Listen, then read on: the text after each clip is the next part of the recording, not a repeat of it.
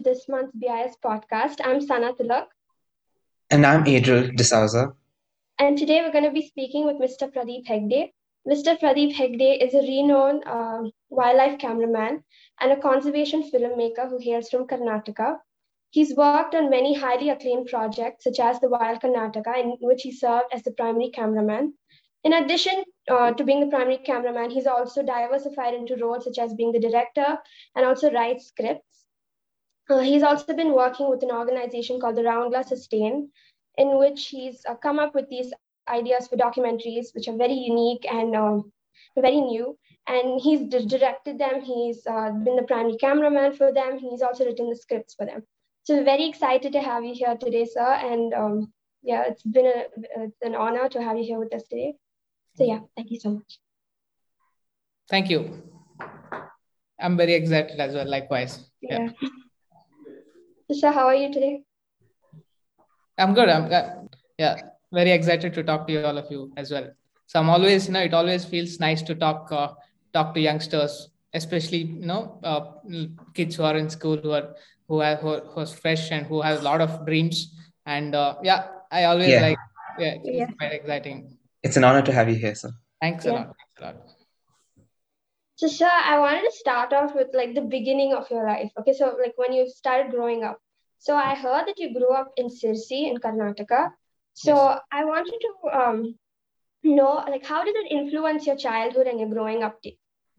Yes, I mean, uh, yeah, like you said, I grew up in uh, Sirsi, Karnataka.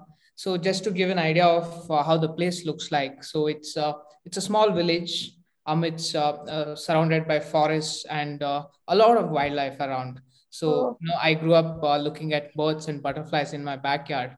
And uh, I mean, I still remember, I, I might have said this million times. Uh, I, am going to say it again. So I remember this, a beautiful stream that I had to cross every day to my school. And it used to flood during monsoon.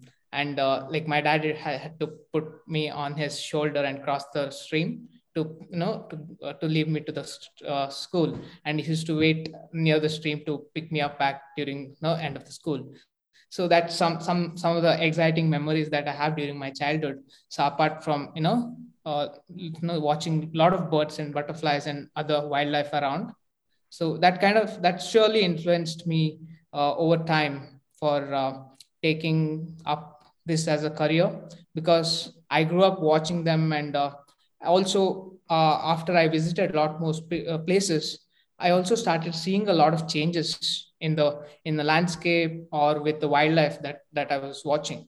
So then i thought i should do something about it. Because initially you you watch something you you kind of uh, connect to it. So you start yeah. uh, getting connected to something because you have invested a lot of time and effort. So you like it you connect. And then if something happens to it you want to do something about it so that's exactly what happened to me during over the years. Yeah.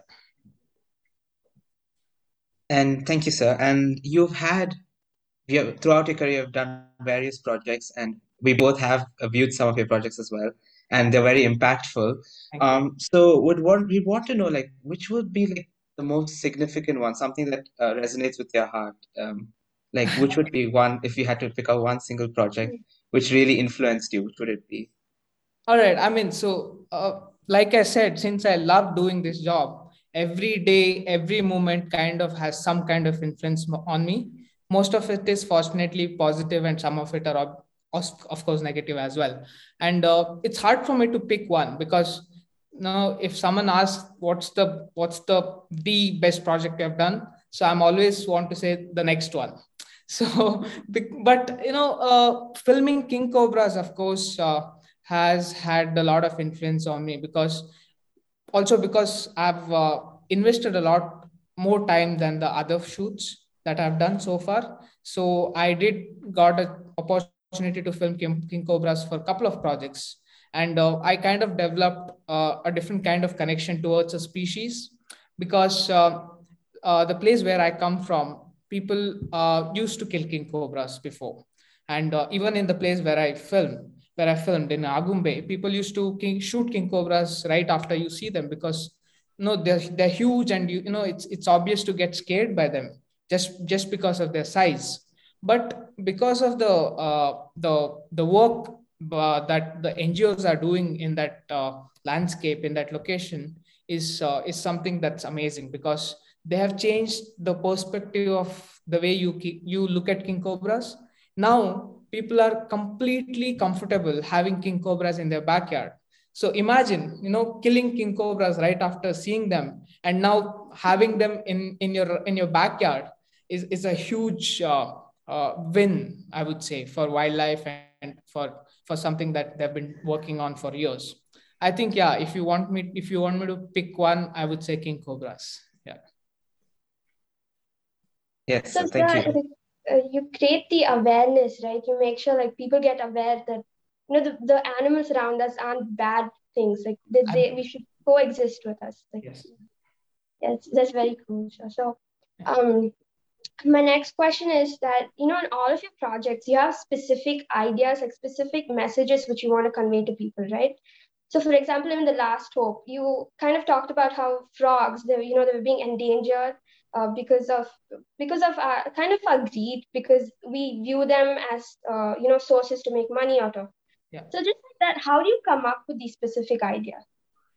It depends. A lot of the times it's about uh, the need to be uh, made awareness because you can't do everything right? So at some point there is some kind of requirement because also because you go to a place for some other project and you see something happening and you want to do something about it and uh, for especially talking about the last hope about frogs uh, so the idea was to kind of talk about frogs and just to start a conversation initially because there were very few people talking about frogs at the first time at the at the at that time. Because uh, you know everybody talks about tigers and elephants which is fantastic. I love them as well.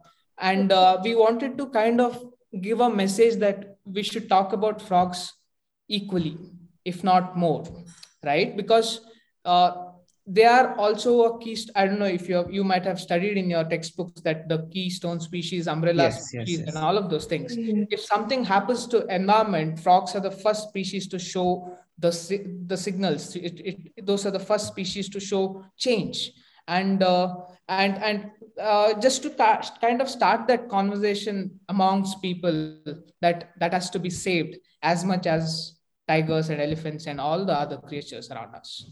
And uh, yeah that that that was the initial idea to go uh, about uh, starting that project.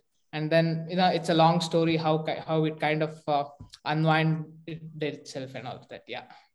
Yes. And um, watching it, it is it's a very impactful short film, and um, and like I think it is relevant and perfect for our generation because we have a very uh, short attention span, and if all of this was made into an article, I don't think many of us would read it. But the way you're approaching this and um, projecting it to a large audience, I think it really it would be impactful because by the end of it, I was almost in tears. I, I saw that and like the policeman and how he was asking the people, not the police, the guard, and how Yeah. he was asking people to like divert a bit so that it wouldn't kill the frogs. And the yeah whole that, yeah documentary was really, really impactful.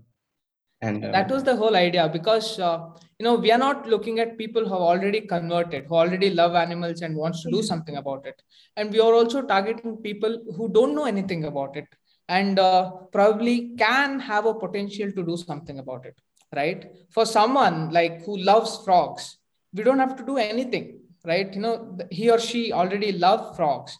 And uh, you know he or she might know everything about frogs or know so much about frogs. And we don't have to feed anything. It's their interest and uh, the the the uh, willingness to learn about frogs kind of take them to do some good things. But what we are trying to do is people who are slightly ignorant and also who don't know who don't have access to this kind of information. And uh, like you said articles wouldn't really pierce through a lot of people. catch that audience.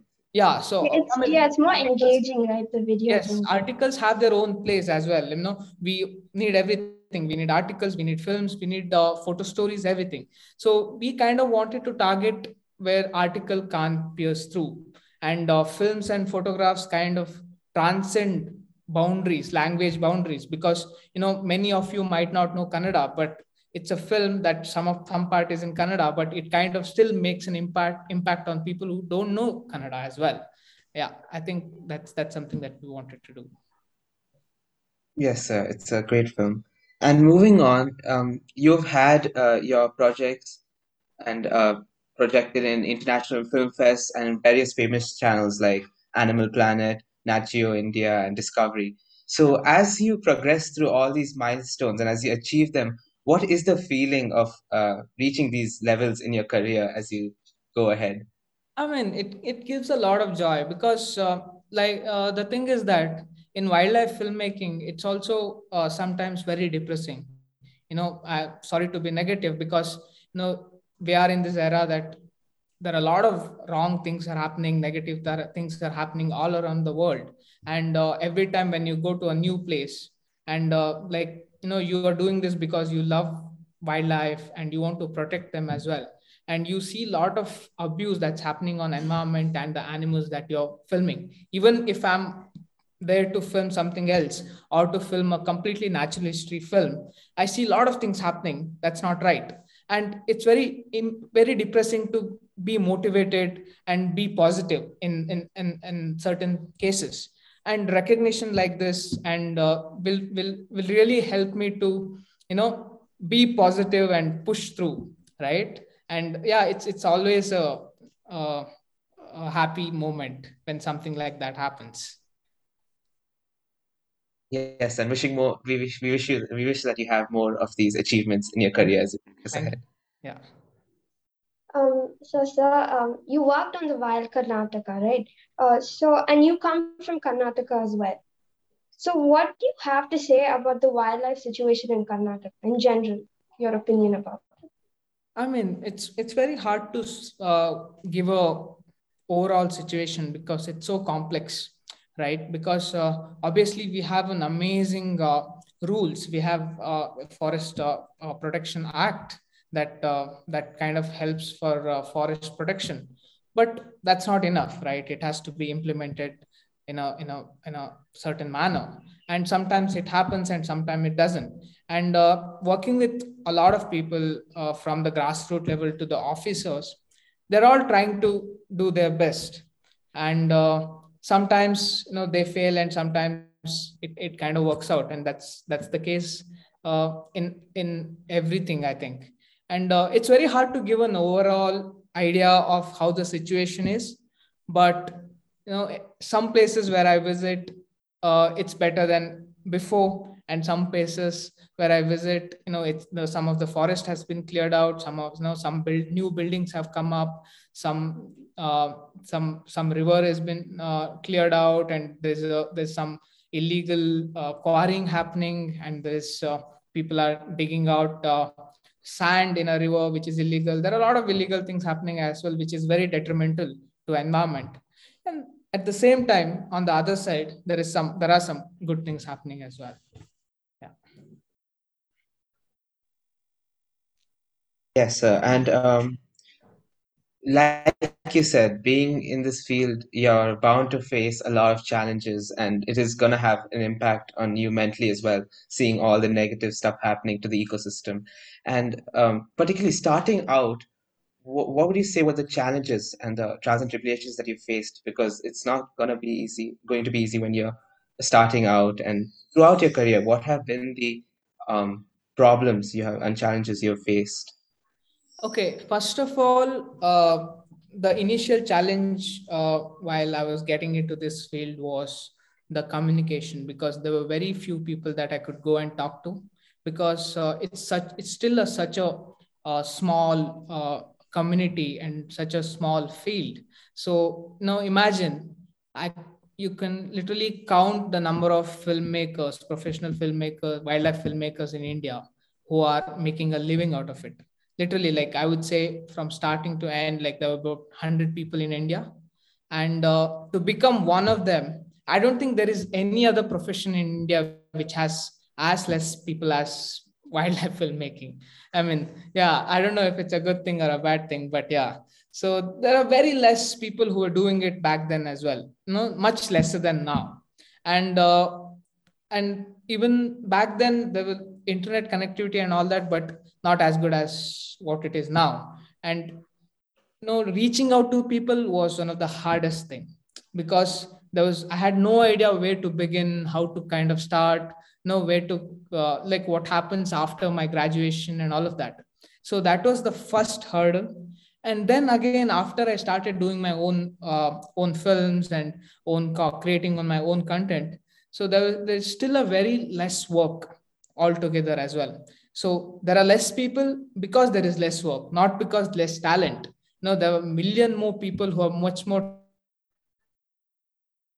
than me. But there is so less work people don't just come to this field.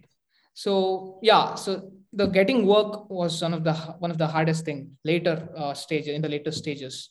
And practical there were a lot of practical uh, hurdles as well. Every time when i'm trying to film a species you know it's wildlife right? So you can't make them act. So it's it's always you know sometimes it goes for a toss.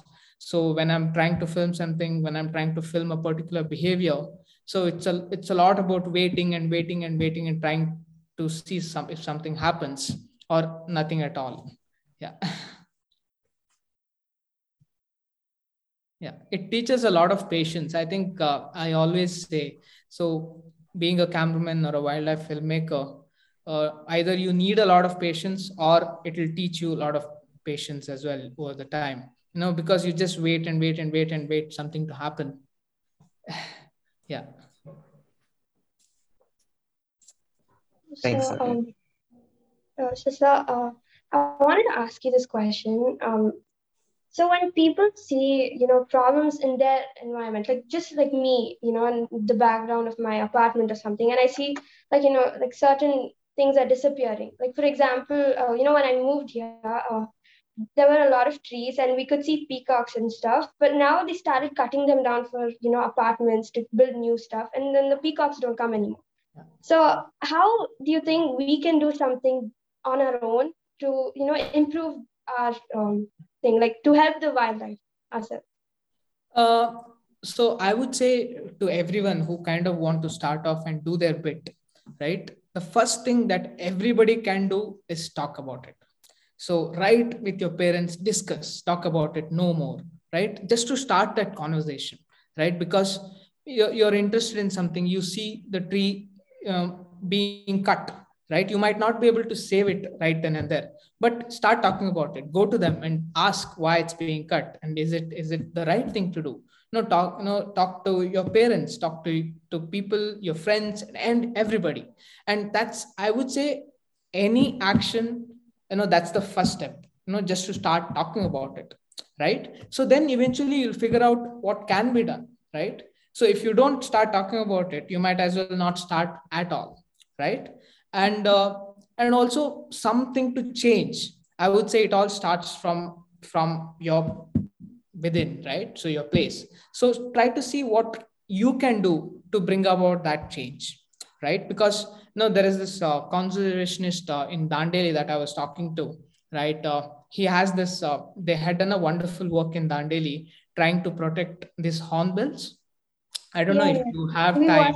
So I have Malabar, good, the Malabar, yes, Malabar hornbills. They make this nest inside a tree hollow. So what they do is, uh, so they go inside the mother, the female goes inside the hollow and kind of pats the entire uh, the hollow and leaves only a little space for its beak to peep through, right?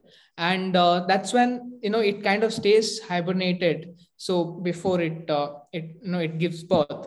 And and and that's when the males feed continuously every day. And uh, if a male is being killed if male is killed somewhere in between the female is going to die inside the hollow right inside because you know it'll also shed its wings while it's inside to kind of make its body light and since it's a small place and all of that and if the male is killed the female is going to stay right inside the hollow and die on its own. And uh, there were a lot of uh, Malabar pied hornbills killing. The poaching was happening in Dandeli. And uh, uh, for meat, obviously for meat uh, in, in the local area. And this person who, who, who started doing a, a street skit, street play to kind of you know, save hornbills. And he also had this, uh, had this part where uh, he suggested to kind of for students especially to stop to say no to hornbill meat so because he had this uh, idea that when kids say no the parents kind of listen right imagine if uh, you stop eating uh, uh you know some sweet right? So you know your parents bring one day next day and eventually they're going to just stop right? Yeah. that was the idea. So the, all the kids around that school started saying no to hornbill meat and eventually the parents stopped killing hornbills. And uh, i think yeah so this is one of the example that uh, kind of came into my mind when you said you know what can you do right? So the kids didn't do anything directly. They just said no for uh, no eating hornbill meat so eventually the parents ref, no, stopped killing hornbill meat yeah that's very cool. Yeah. Yeah and so in particular would you say you've had any role model or someone who's been very influential in your career to keep you going and like you know to someone like any role models that you've had in your career or when you were starting off? Yeah i would uh, like to mention my mentor uh, dv girish uh, uh, from chikmagalur so so he he's a conservationist in in chikmagalur who did a lot of uh, conservation work in that area and he was instrumental in uh, stopping this kudremukh mining illegal mining and uh, and making uh, one you know uh, one of the biggest relocation project happen in Bhadra Tiger Reserve. And the Bhadra Tiger Reserve is the only tiger reserve in Karnataka which has no human settlement inside. So it's completely left for wildlife. And rest of the tiger reserves still have human settlements inside and still has a lot of dist- disturbance. And uh, yeah, I would say he he's my inspiration and role model. Yeah, in many ways. Yes, it's always good to have someone to look up to and absolutely, yeah, uh, yeah.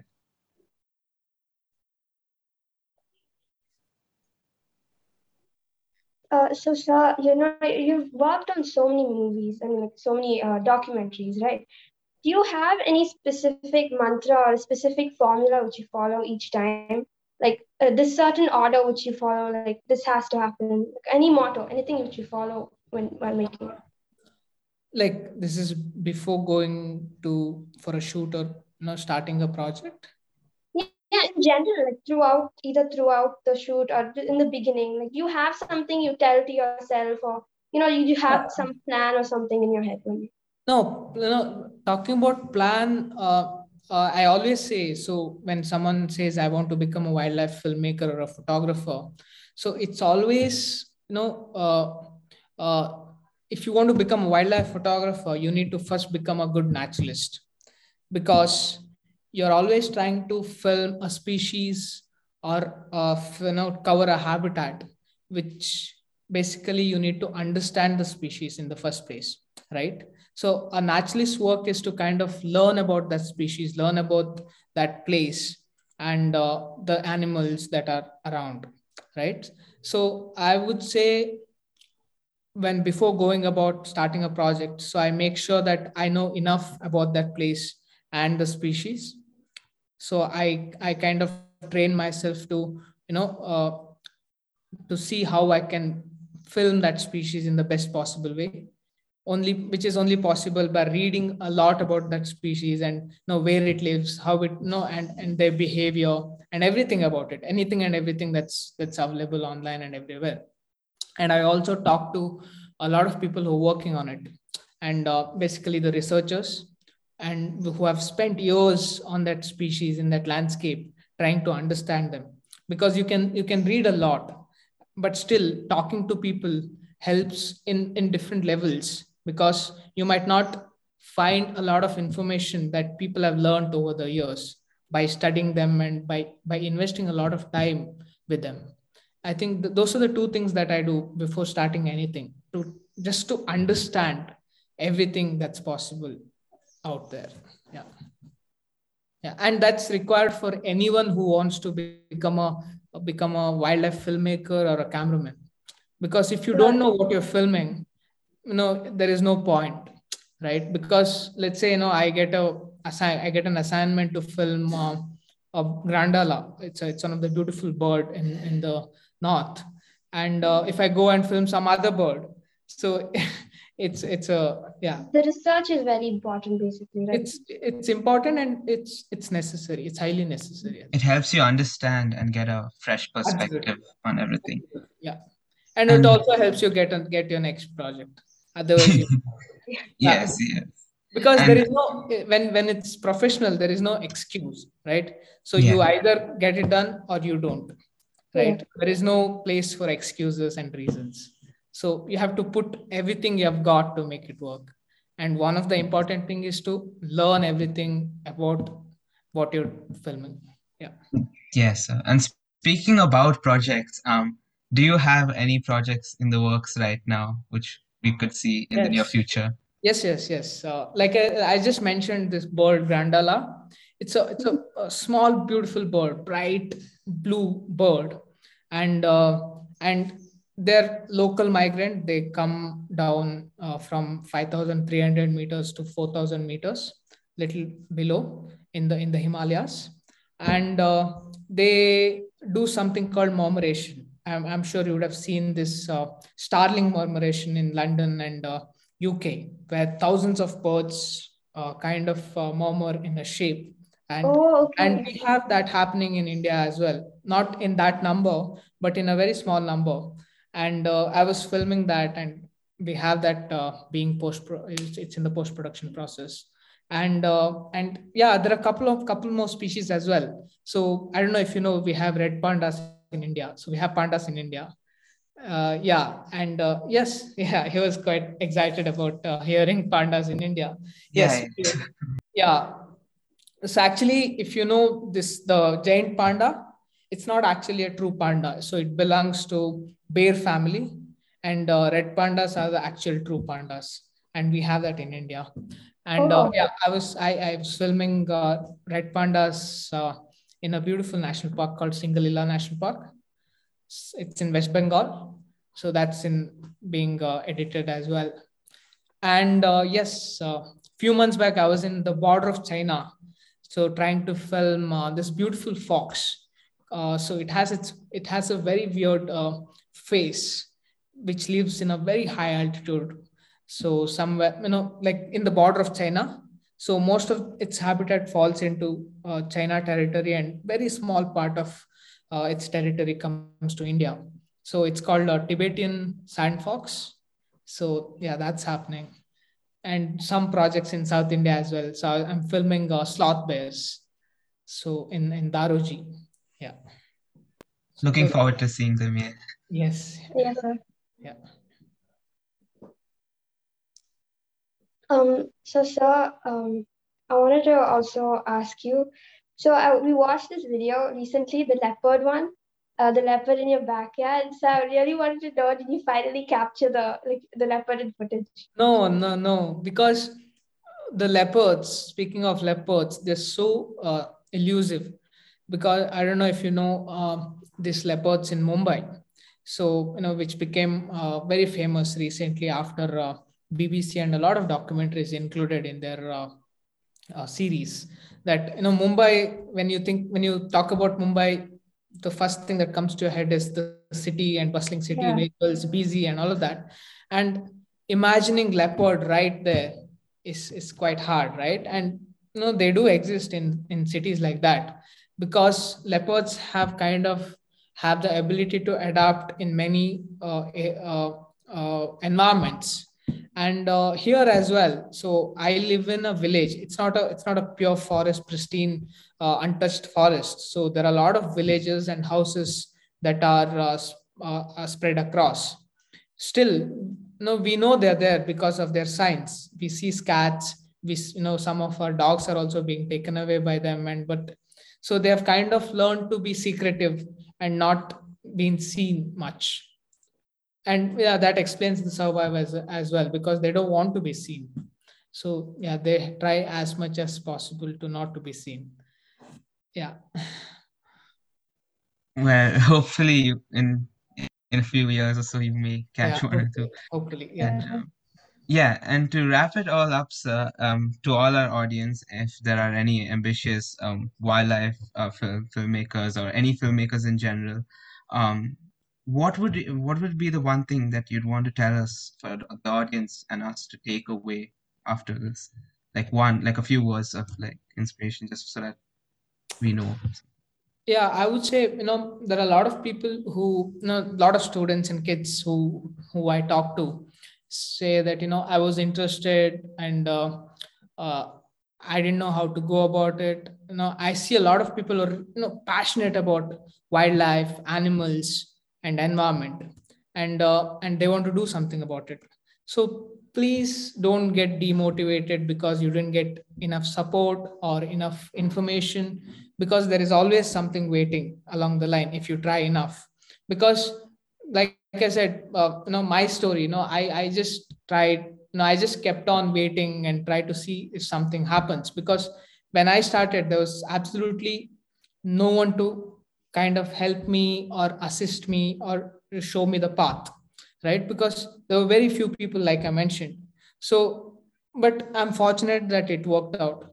So i want to say that it will work out for you as well if you if you if you're that passionate. So please don't give up because there are so very few people who want to come to this field and tell stories about nature wildlife and environment.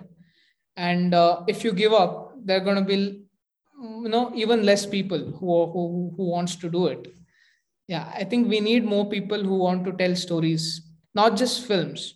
You know tell stories in any form that you like right?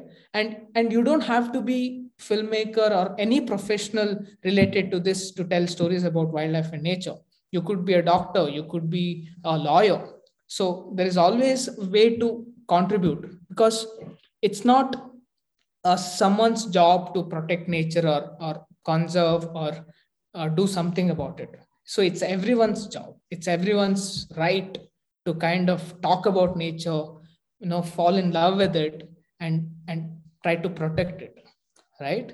So you can help in your own ways. So whoever you are you know you know wherever you come from whatever you your profession is. I think there's always a way to help and there's always a way to be involved. So yeah hopefully everyone does that. Yeah nature is a beautiful creation. I think what the least we could do like you said is to spread awareness about it and communicate with people around us yes. and to create a sort of awareness going and in any form of way absolutely and, because yeah. uh, like i would like to just mention one thing that like you started that you know as kids so we're all you know in love with nature so i'm sure everybody so whether you come from a city or a village uh, you know you have always have some memories with nature right yeah. so you, you know you're just watching an ant uh, going around or, or a butterfly in your backyard or a butterfly coming and sitting on a flower uh, garden that you've, you've, watered right? And you know you've all have that those kind of stories as kids. But eventually you know you kind of fall into grind and you you lose that you know that, that connection right? So you're not connected anymore for some reason. But there is you know we're just trying to as storytellers trying to bring back that connection for all of us so that you know you're always connected but you just don't know that you know you know so yeah. we're just trying to make that connection happen so that you know it's just reminding you that you're still there. To reignite the sort of connection absolutely absolutely. a touch back with nature. Yeah. And um, as we conclude this podcast uh, i would like to first express a gratitude to our honorary guest mr pradeep hegde. And it has been an honor to have you sir and um, we would also like to thank the head of school, the head of academics, um, the technical team, and everybody else involved in uh, making this podcast possible.